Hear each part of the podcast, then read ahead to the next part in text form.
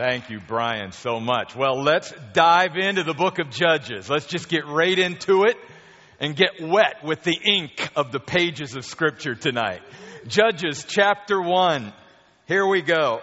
I want to take just a few moments to talk about the historical background of Judges because it's significant. It has a great deal to do with why I picked the book of Judges to study.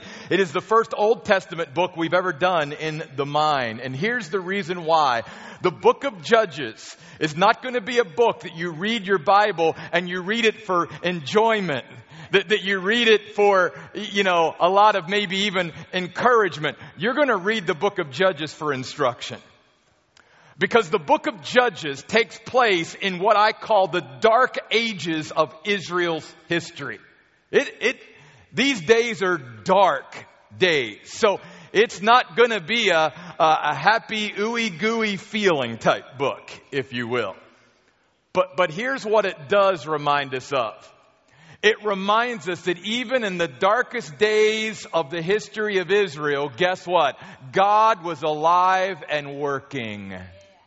And what we all need to be reminded of is even in the darkest days of our lives, even in those most difficult days, God is alive and He is at work. The other thing that Judges reminds us of is that God is willing to get down and dirty into the muck and yuck of people's lives.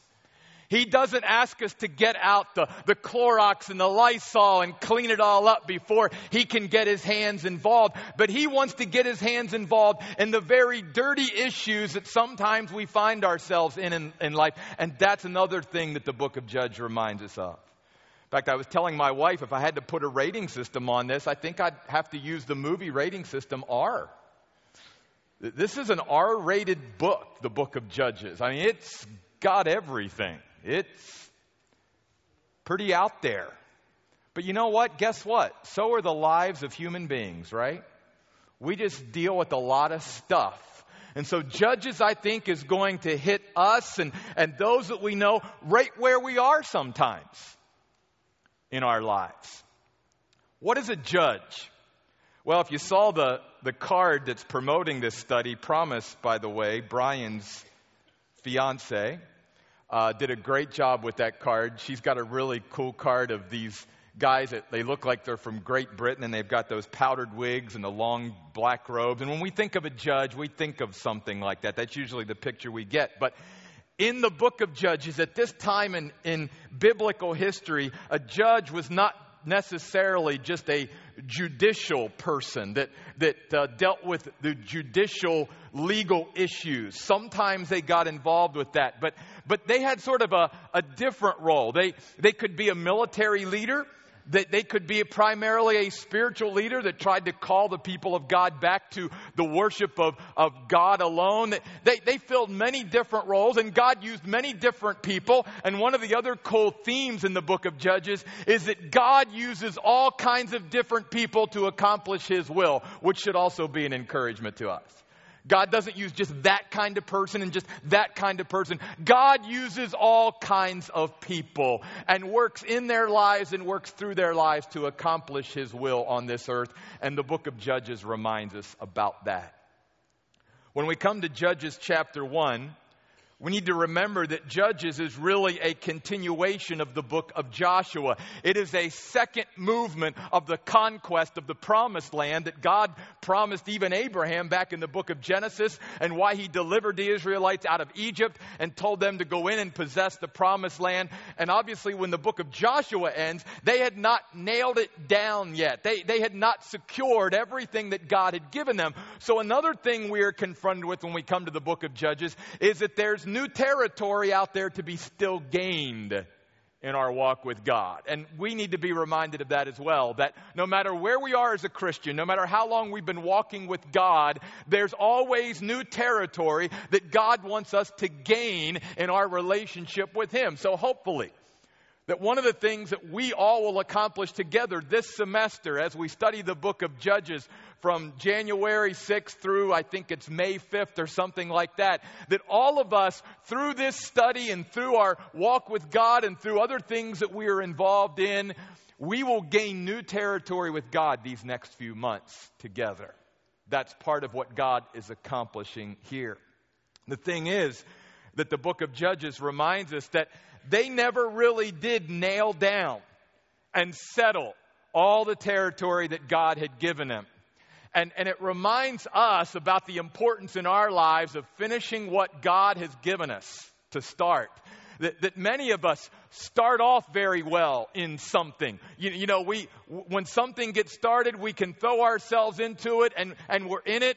But are we in it for the long haul? Are, are we in it to finish it? Are we in it to see it through? Are we in it to settle it and nail it down and sort of complete it? And the book of Judges reminds us that the people of God at this time in history ha- had not gotten to the point where they were willing to go and really nail it down and complete all that God had given them to do.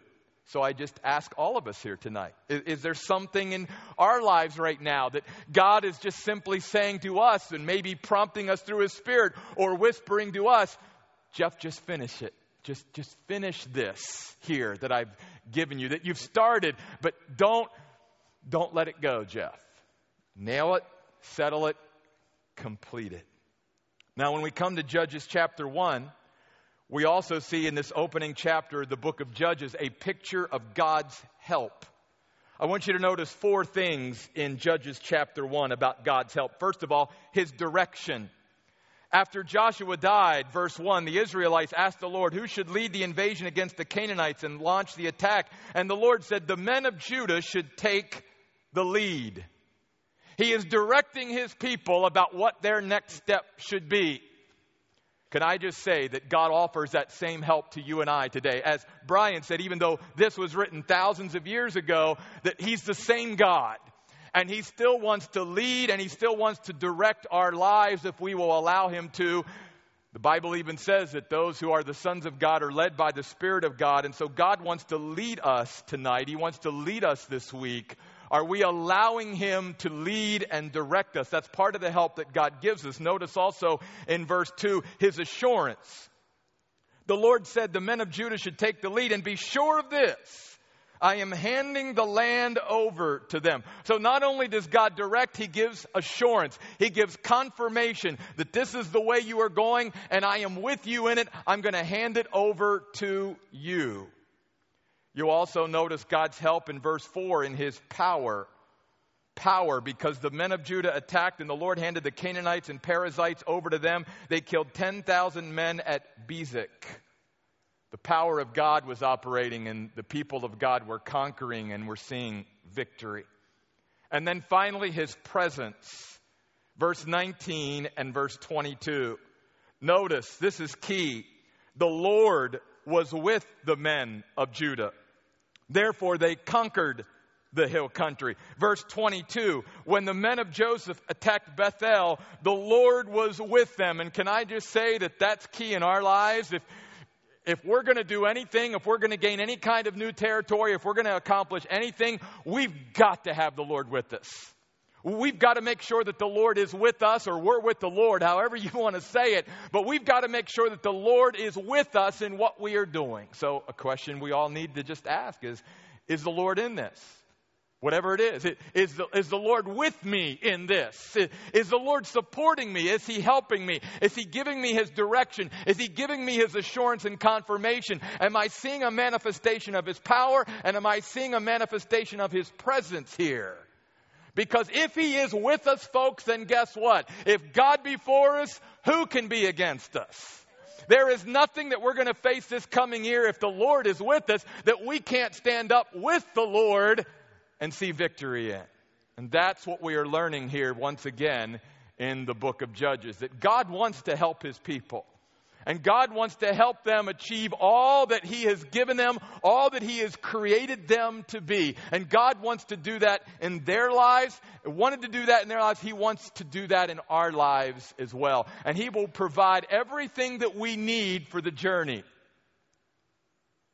You'll also notice something else about God's help that's encouraging here in Joshua, or Judges chapter one. And that is that God's help came during crisis, verse one. Because it was after Joshua died.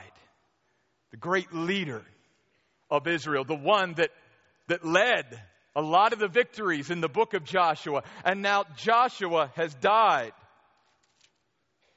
But we must remember something. The end of, ending of something is always the opportunity for the beginning of something else. And God buries his workers, but never buries his work. His work always goes on, in spite of the fact that his workers pass on. God's help came during crisis. God's help comes in our lives during crisis as well. When we need him the most, he's there.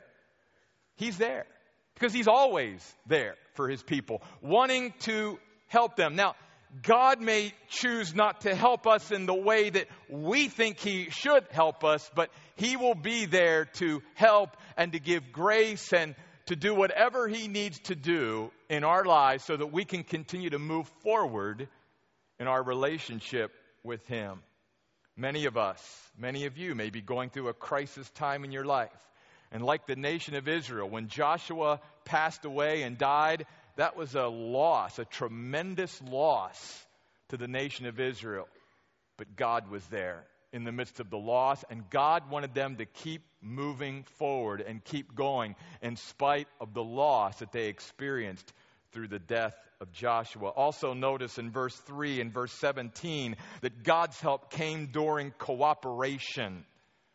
During the time that the people of God came together and cooperated with each other. For the Bible says in Judges one three, the men of Judah said to their relatives, the men of Simeon, invade our allotted land with us and help us attack the Canaanites. Then we will go with you into your allotted land. So the men of Simeon went with them. Look also at verse seventeen. The men of Judah went with their brothers, the men of Simeon, and defeated the Canaanites living in Zephath. Throughout the book, the author depicts Israel's unity as progressively deteriorating, and with it, Israel's fortunes. The Lord's people, according to the book of Judges, thrive on mutual assistance. God has given us one another as channels of his help and strength. God doesn't expect us to be what I call those Lone Ranger Christians out there doing the Christian life and trying to gain new territory on our own. God never expected us to live our lives in isolation. As I say many times, spiritual growth doesn't take place in a vacuum. God expects us to come together and to mutually support and assist one another. And you see that. And, and when God's people do that, man, God is showing up in mighty ways. But as we move through the book of Judges, one of the things you will see is as the people of God begin to lack that cooperation and unity and, and that, I guess, just inspiring heart of wanting to help each other and care for each other and do for each other, God's not showing up as much because he's not going to put his hand of blessing on a group of people that are not there for each other. That is a clear reflection that there's something wrong in their relationship with God. Because the Bible clearly teaches if my vertical relationship with God is what it should be, then I'm going to have more fulfillment and success in my horizontal relationships with others. And the book of Judges reminds us of that principle as well. Now, with all of that good stuff, in a sense, from the part of chapter one, the second half of the chapter shows a progressive failure of Israel to possess their territories. Beginning in verse twenty-seven of Judges chapter one, seven times the author reminds us that the nation of Israel did not conquer completely those occupying the land. I'm just going to read a few of them as an example for you, beginning in verse twenty-seven. The men of Manasseh did not conquer, nor did they conquer the people living in those other towns. Verse twenty-eight, they never totally conquered them at the end of verse twenty-eight. Verse twenty-nine, the men of Ephraim did not conquer the Canaanites living in Gezer. Verse thirty, the men of Zebulun did not conquer the people living in Kitron. What's the significance of this? Well, according to God, these people groups were wicked. They were like a cancer that needed to be completely removed. And just like we would be upset if we had cancer and a surgeon went in and said, I could get, I could have gotten all of it, all one hundred percent of it, but I chose to only get ninety percent and leave the other ten percent in there. We'd be pretty upset with that response and that answer. And God is saying that, that the reason why he wanted his people, again, to be completely obedient and to completely drive out those who were inhabiting this land was because they were going to be a cancer that was going to come back and wreak havoc on the people of God. And that's exactly what they did. In fact, I want you to take your Bibles and go back with me to the book of Exodus and see the warning that God gives to his people back in Exodus chapter twenty-three about this very issue. Exodus twenty-three. And I want to begin in verse thirty of Exodus twenty-three. Exodus twenty-three, verse thirty. Here's a great principle. God says also, little by little I will drive them out before you. That's the way God works most of the time in our lives. It's never God takes us from point A to point H. It's usually God takes us from A to step B, B to C, C to D, because God wants us to learn to walk step by step with him, the walk of faith. And that's exactly what he was going to teach his people back in the book of Joshua and the book of Judges. As they went into this territory, it was going to be little by little, I will drive them out before you, notice, until you become fruitful and inherit the land. Verse thirty-one, I will set your boundaries from the Red Sea to the Sea of the Philistines and from the desert to the river, for I will deliver the inhabitants of the land into your hand, and you will drive them out before you. You must make no covenant with them or with their gods. They must not live in your land, lest they make you sin against me. For if you serve their gods, it will surely be a snare to you. That was the warning God gave his people even before they started to occupy the land in the book of Joshua. And guess what? Because we're seeing in the book of Judges, they're still not obeying the Lord. They're still allowing that snare, if you will, to stay in the land. Now, I want to stop here for a moment, too, because sometimes when people read the Old Testament, they, they get freaked out about, first of all, why is God driving these people out of their land and allowing his people to occupy that land? We don't have time to go through the whole Old Testament and see all the historical backdrop here, but let me just quickly say this. These people that were being driven out of their land were being driven out because it was God's judgment upon them. No different than when God brought the rain in Noah's day. These people were utterly wicked, and God had given them hundreds of years to repent and to turn from their wicked ways and to do it right. And they refused to repent. They, they did things like practice sexual immorality as part of their religious practice. We're going to talk about that as we move through the book of Judges, because sexual immorality was a part of their religion. They also committed child sacrifice. Part of their religion was passing their sons and daughters through the fire and killing their sons and daughters to idols and to false gods. And these were just some of the atrocities that these people had done for hundreds of years. And God finally said, I've had enough. I've had enough of seeing women raped and abused. I've had enough of seeing these, these young children dying. I am putting an end to it. And so God was going to use his people as an instrument of justice and judgment. And he was going to drive these people out. And so he tells his people, do not let these people stay in that land, because if you do, their false worship, their false gods, the way they are doing things are going to be a snare upon you. And that's why it was so important that they completely drive them out. That's why in our lives, it's not enough to be eighty percent obedient in, a, in an area or ninety percent obedient. God wants us to learn to be one hundred completely percent obedient to what he's asking us to do. There's a good reason for it. God's not a cosmic killjoy up there trying to set all these rules and, and give us these principles so that we might live a miserable life. He is the God who created us and wants us to enjoy life to the full, and he knows exactly how we can enjoy life to the full. It's through obedience to him. So back to the book of Judges. Before we move into chapter two tonight, chapter one is illustrating for us that because of what Israel permitted, these were conditions that did not bring instant disaster. But because they allowed or permitted these things in their lives, it blew up their lives down the road.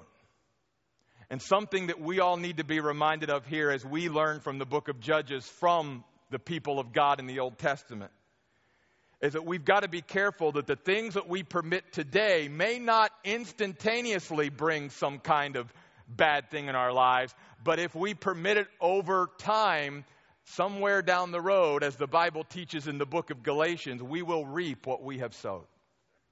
So notice when we come to chapter two, chapter two opens with a God who cares enough to confront his people with their disobedience and rebellion. The Lord's angelic messenger went up from Gilgal to Bochum. He said, I brought you up from Egypt and led you into the land I had solemnly promised to give to your ancestors. I said, I will never break my agreement with you, but you must not make an agreement with the people who live in this land. You should tear down the altars where they worship, but you have disobeyed me. Why would you do such a thing? At that time, I also warned you, if you disobey, I will not drive out the Canaanites before you. They will ensnare you, and their gods will lure you away. And when the Lord's messenger finished speaking these words to all the Israelites, the people wept loudly. They named the place Bochum and offered sacrifices to the Lord there because the word Bochum simply means weeping. Now, it's usually a good sign when God's people can still weep, when we can be moved to tears. So we learn in chapter two of Judges that they wept and offered sacrifices. But what did all of this produce? I think we will see here even tonight, not a lot. And I'm not saying that weeping is not appropriate at times and sacrifice is not appropriate at times, but over and over and over again in the Old Testament, God told his people to obey is better than sacrifice. I'd rather have your obedience than your sacrifices. In fact, in the, through the prophet Joel, he tells his people, tear your hearts or open up your hearts to me. Don't just tear your garments, because when the people of God would get upset and, and, and be upset about their sin and what had happened, they would literally rip their garments. And God says, you know, that's all good that you're getting that upset about it, but I would rather you open up your heart to me. That's why when you come down through chapter two and you go over to verse ten, you read this very tragic verse. That after it sort of gives us a little capsule of Joshua again in his life and his passing, verse ten says, that entire generation passed away, the generation of Joshua, and a new generation grew up that had not personally experienced the Lord's presence or seen what he had done for Israel. And then I want you to go over to verse seven of chapter three just quickly. The Israelites did evil in the Lord's sight. They forgot the Lord their God and worshiped the Baals and the Asherahs. Wow. They were weeping. They were sacrificing. But it did it really produce repentance? Did it really produce obedience? Obviously not. And Judges chapter two verse ten reminds us that there was this new generation in Israel who knew about God but did not know God. That's important, because there's a lot of folks today who know about God. They know about Jesus Christ. They might have even been raised in church and went to Sunday school and heard all the stories about Jesus, and they know the, about the Bible. They can quote Bible verses. They know about God, but they don't know God in a personal way. And Judges chapter two verse ten reminds us that we have to be careful that it's not becoming formalism over faith, that it's not becoming ritual over reality, that we're not just going through the motions, which is what Judges chapter two verse ten and really chapter three verse seven is reminding us, that, that Israel had got to a point after Joshua and that generation had passed, that this new generation was still going through the motions, but there was no reality there. They were, in a sense, externally doing a lot of the right things, but obviously not totally being obedient to the Lord. And they were trying to make a good show or appearance on the outside, but there was no heart reality there. And all of us, folks, all of us, no matter how long we've walked with God, there is still even that temptation, even in my life, to get to the point where I just go through the motions and know what I should do and what I should say and all of that, and yet it's not being born out of a walk with God. God wants to make sure that all of us are walking with Him and that the things that we do and the life that we are living is being lived out of the overflow of this intimate personal relationship with our living God, and it doesn't enter into this ritual or formalism that the nation of Israel had entered into. And that's part of why the book of Judges is in the dark ages and dark days of Israel's history, because that's where they had got to. And remember, this was the people whose ancestors saw the Red Sea parted. They saw the pillar of fire and, and the, the cloud. They, they saw the miraculous miracles and the ten plagues they'd heard through the... This was the same people. And yet, because somewhere along the line, the, the, the baton was not passed to that next generation in a real way and in a passionate way, that somewhere along the line, that spiritual baton was dropped. And this next generation was just living through a, a cold ritual formalism. God help us to never get to that point. And because of that, instead of victory in their lives, there was a vacuum. A spiritual vacuum in the lives of God's people. And when there's a vacuum in the lives of God's people, something else is going to flood in. So notice if you go back to chapter two, verse ten, and you read that verse about this new generation, then notice the very next verse. Again, just like chapter three, verse seven. The Israelites did evil before the Lord by worshiping the Baals. Baal worship. The people of God worshiping idols, the people of God entering into a religion that practices sexual immorality and, and child sacrifice, the people of God stooping to that level. Yes, because when you and I even get to any point in our life where Jesus Christ alone is not sufficient to fill that vacuum, that vacuum in our lives is going to be filled with someone or something else that is so insufficient compared to Jesus Christ. And that's exactly what was happening in the lives of the nation of Israel. That they had gotten to a point where God, their God, was not sufficient. He was not being allowed to fill that void and that vacuum in their life. And so because He was not being allowed to fill that vacuum, even though He could and was the only one who could, they began to try to fill their lives with all these other things to make them feel good and fill that vacuum. And guys and gals, that's a dead-end street for any of us, even today. We've got to be reminded that Jesus Christ is totally sufficient and He is the only one who can fill that vacuum in our lives. There is nothing else, no one else, nothing on this earth, nothing that we can come in contact with other than Jesus Christ that can fill that vacuum. Another point I want to make, I want to talk just for a moment about the other conditions that sort of fostered their spiritual fall, things that we need to be careful of. They failed to impact their culture, therefore their culture impacted them. If God's people are going to impact our culture, we must cease thinking that God calls only ministers and missionaries. He calls believers to be artists, musicians, journalists, politicians, teachers, administrators, plumbers, scientists, business leaders, doctors. You can keep going on. God calls all of us to infiltrate our society, to take up our lives as Christians, and to make an impact in this world. And He's not just calling ministers and missionaries. He calls every one of us as His children to go out there and make a difference positively in this world in which we live. And we as the church need to get a grip on that again. It's one of the things I appreciate about our lead pastor, Pastor Lynn, is he has a heart for this body of people here at Cornerstone Christian Fellowship, not just hanging around the Chandler area, but making an impact and being an influence in this area of Arizona. Also, back to chapter three, verse seven, just for a moment. Notice they contracted spiritual amnesia. They forgot the Lord their God. They forgot all that God had done for them. They did not keep the stories of God at the forefront of their thinking. The Bible is clear. Amnesia produces abandonment.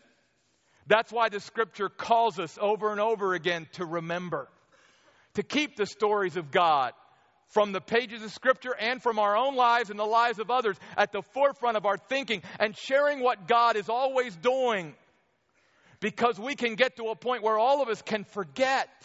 We can forget that God is faithful. We can start focusing so much on the present and what we're going through that we forget the faithfulness of God that even brought us to this point. We can all forget. That's why even Jesus Christ said to the church, I'm going to leave an ordinance with you, the ordinance of communion, the Lord's table, so that even thousands of years after I sacrificed myself on the cross, I want you to do this in remembrance of me, because I don't want any believer to get to a point where we forget the sacrifice of Jesus for us. The blood of God that was spilled so that we could have a relationship with God. God understands, as human beings, we just have that natural tendency to forget. Familiarity breeds contempt. What have you done for me lately, God?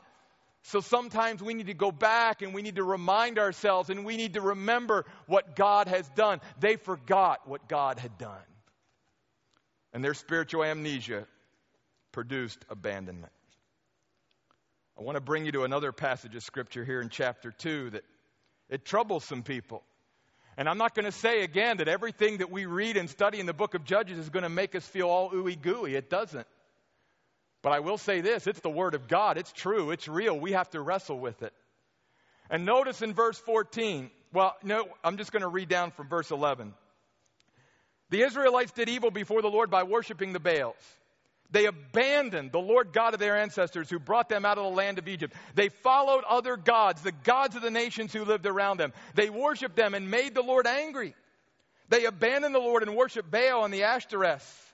Therefore, verse fourteen, the Lord was furious with Israel and handed them over to robbers who plundered them. He turned them over to their enemies who lived around them. They could not withstand their enemies' attacks. Whenever they went out to fight, the Lord did them harm, just as he had warned and solemnly vowed he would do. They suffered greatly. Can I just say that when you come to a passage of Scripture like this, you see the astonishing character of God. You see, his anger that is clearly revealed here is the price that all of us pay for being loved by him. If we forsake him, he's going to pursue us. And he never emotionally detaches himself from us. You see, you and I, as human beings, whenever we feel that pain, separation, some kind of hurt is coming, we begin to emotionally detach ourselves because we don't want to feel the full force of the pain of these broken relationships. Can I tell you something astonishing about God?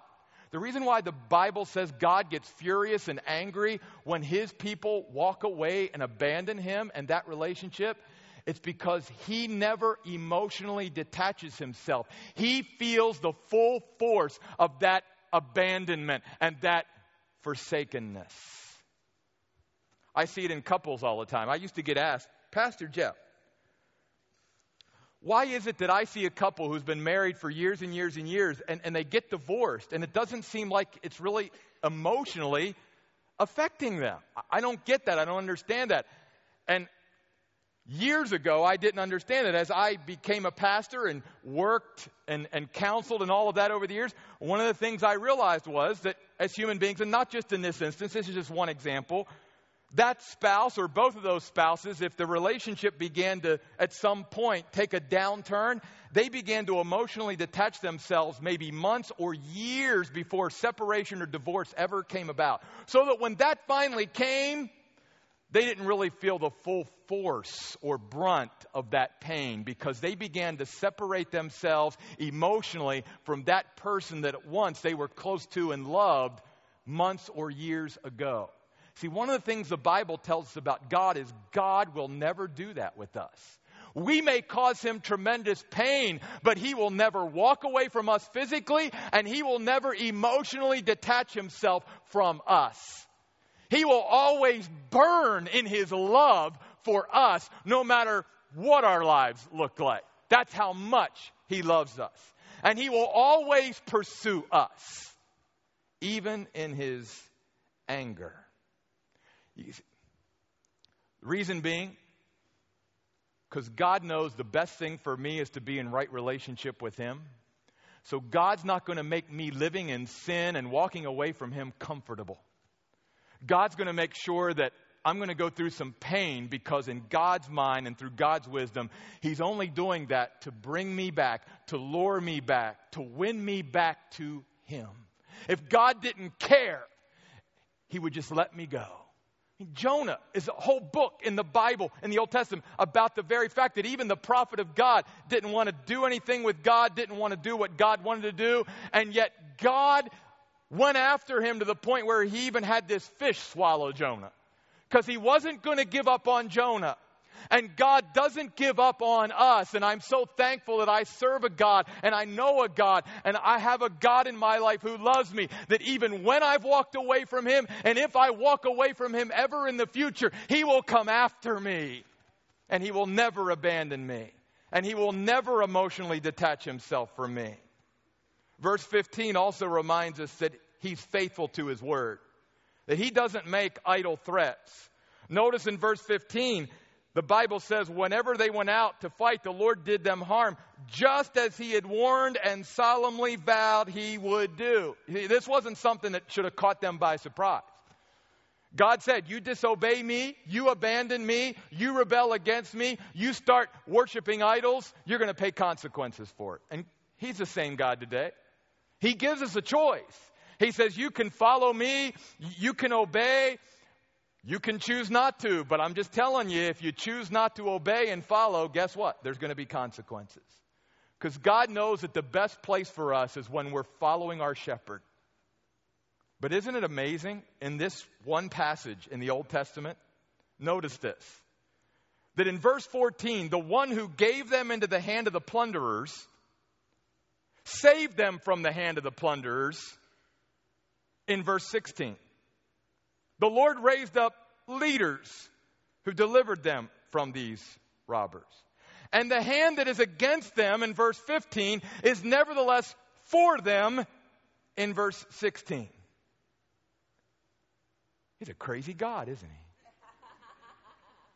That's why Micah the prophet in chapter seven of his book says, there is no other God like you. You forgive sin and pardon the rebellion of those who remain among your people. You do not remain angry forever, but delight in showing loyal love. You will once again have mercy on us. You will conquer our evil deeds. You will hurl our sins into the depths of the sea. That's our God. That's our God. And if the people of God here in Judges chapter two were suffering greatly and suffering pain, it was simply because they were disobeying. And so notice verse sixteen. Again, the Lord raised up leaders. These are the judges. We're going to begin next week to look at these judges. Who are these judges? These people named Othniel and Ehud and Shamgar and Deborah and Gideon and Samson. Who are these people? One of the things we're going to learn about the study of Judges is this. They were ordinary people. A lot like, I think, most of us in this room. But here's another theme in the book of Judges. Ordinary people hooked up to an extraordinary God can do extraordinary things.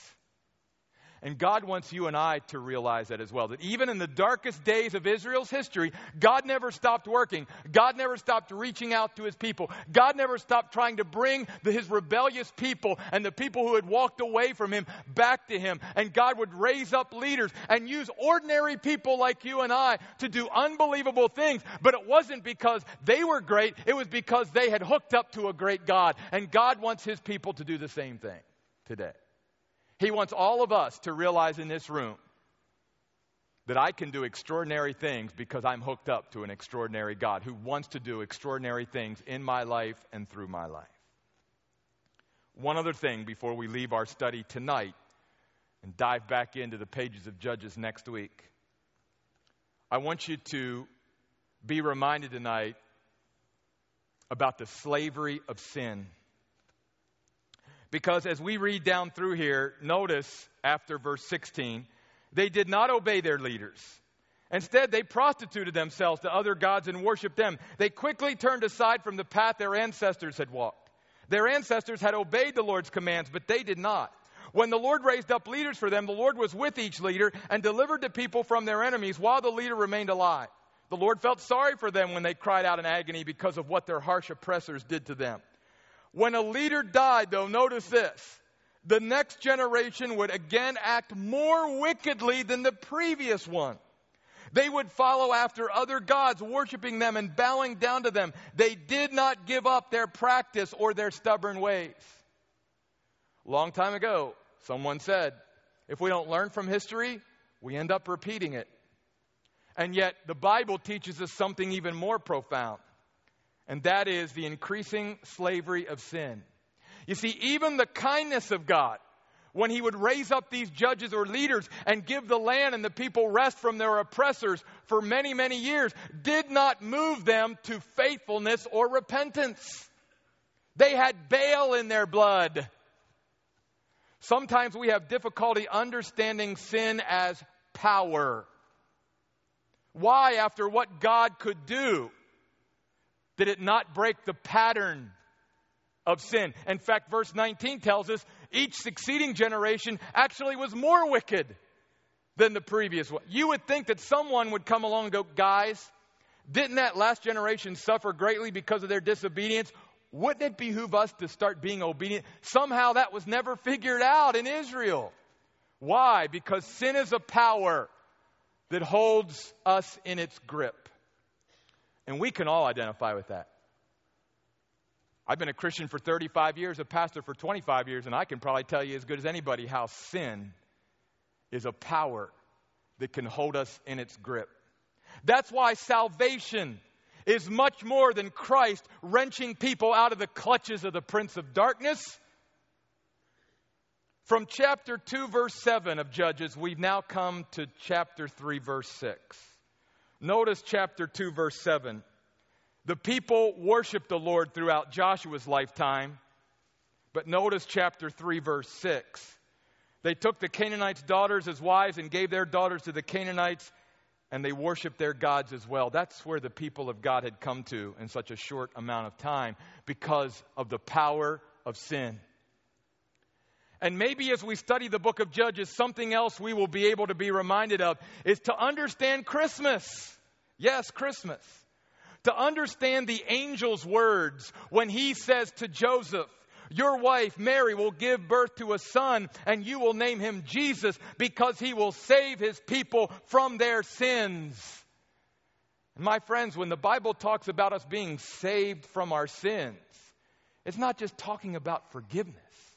It's talking about God bringing a power into our lives that can set us free from the power and slavery and bondage of sin. Hallelujah. That's why Jesus said in John eight thirty-six, if the Son sets you free, you will be really free. He's talking there about being set free from the power that sin can hold in our lives. We may be called the people of God like they were in the book of Judges, yet we may be the prisoners of sin.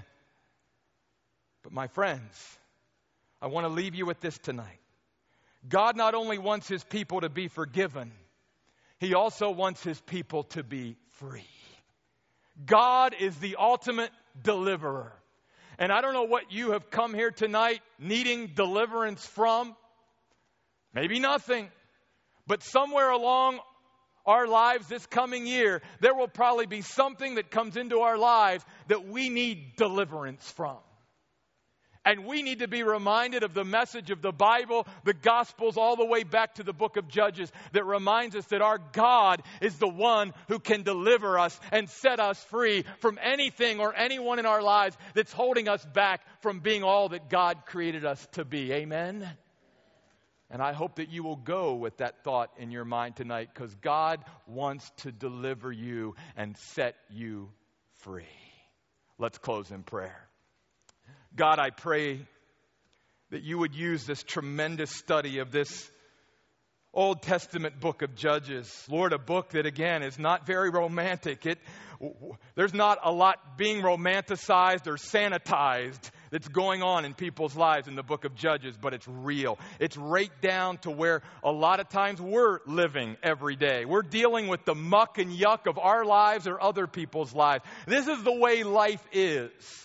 And yet in the midst of all of that, you are there. You are right there in it with us. You are willing to dive in and get down and get dirty in there with all of that in our lives. And you want to lead us to deliverance. You want to lead us to freedom. You want to leave, uh, lead us to forgiveness and cleansing. And you want to let, let us get away from the guilt and, and the bondage and all of that, that that can be in our lives. And God, I pray that we would all be reminded tonight of these truths. And God, go with us this week. Excite us about being your people. Help us not to forget what you have done. And help us, Lord, to just recommit ourselves to being true followers of Jesus Christ that can make a positive impact in this world. And we ask this in Jesus' name. Amen. Guys, I love you. Thanks for being here tonight. Have a great week.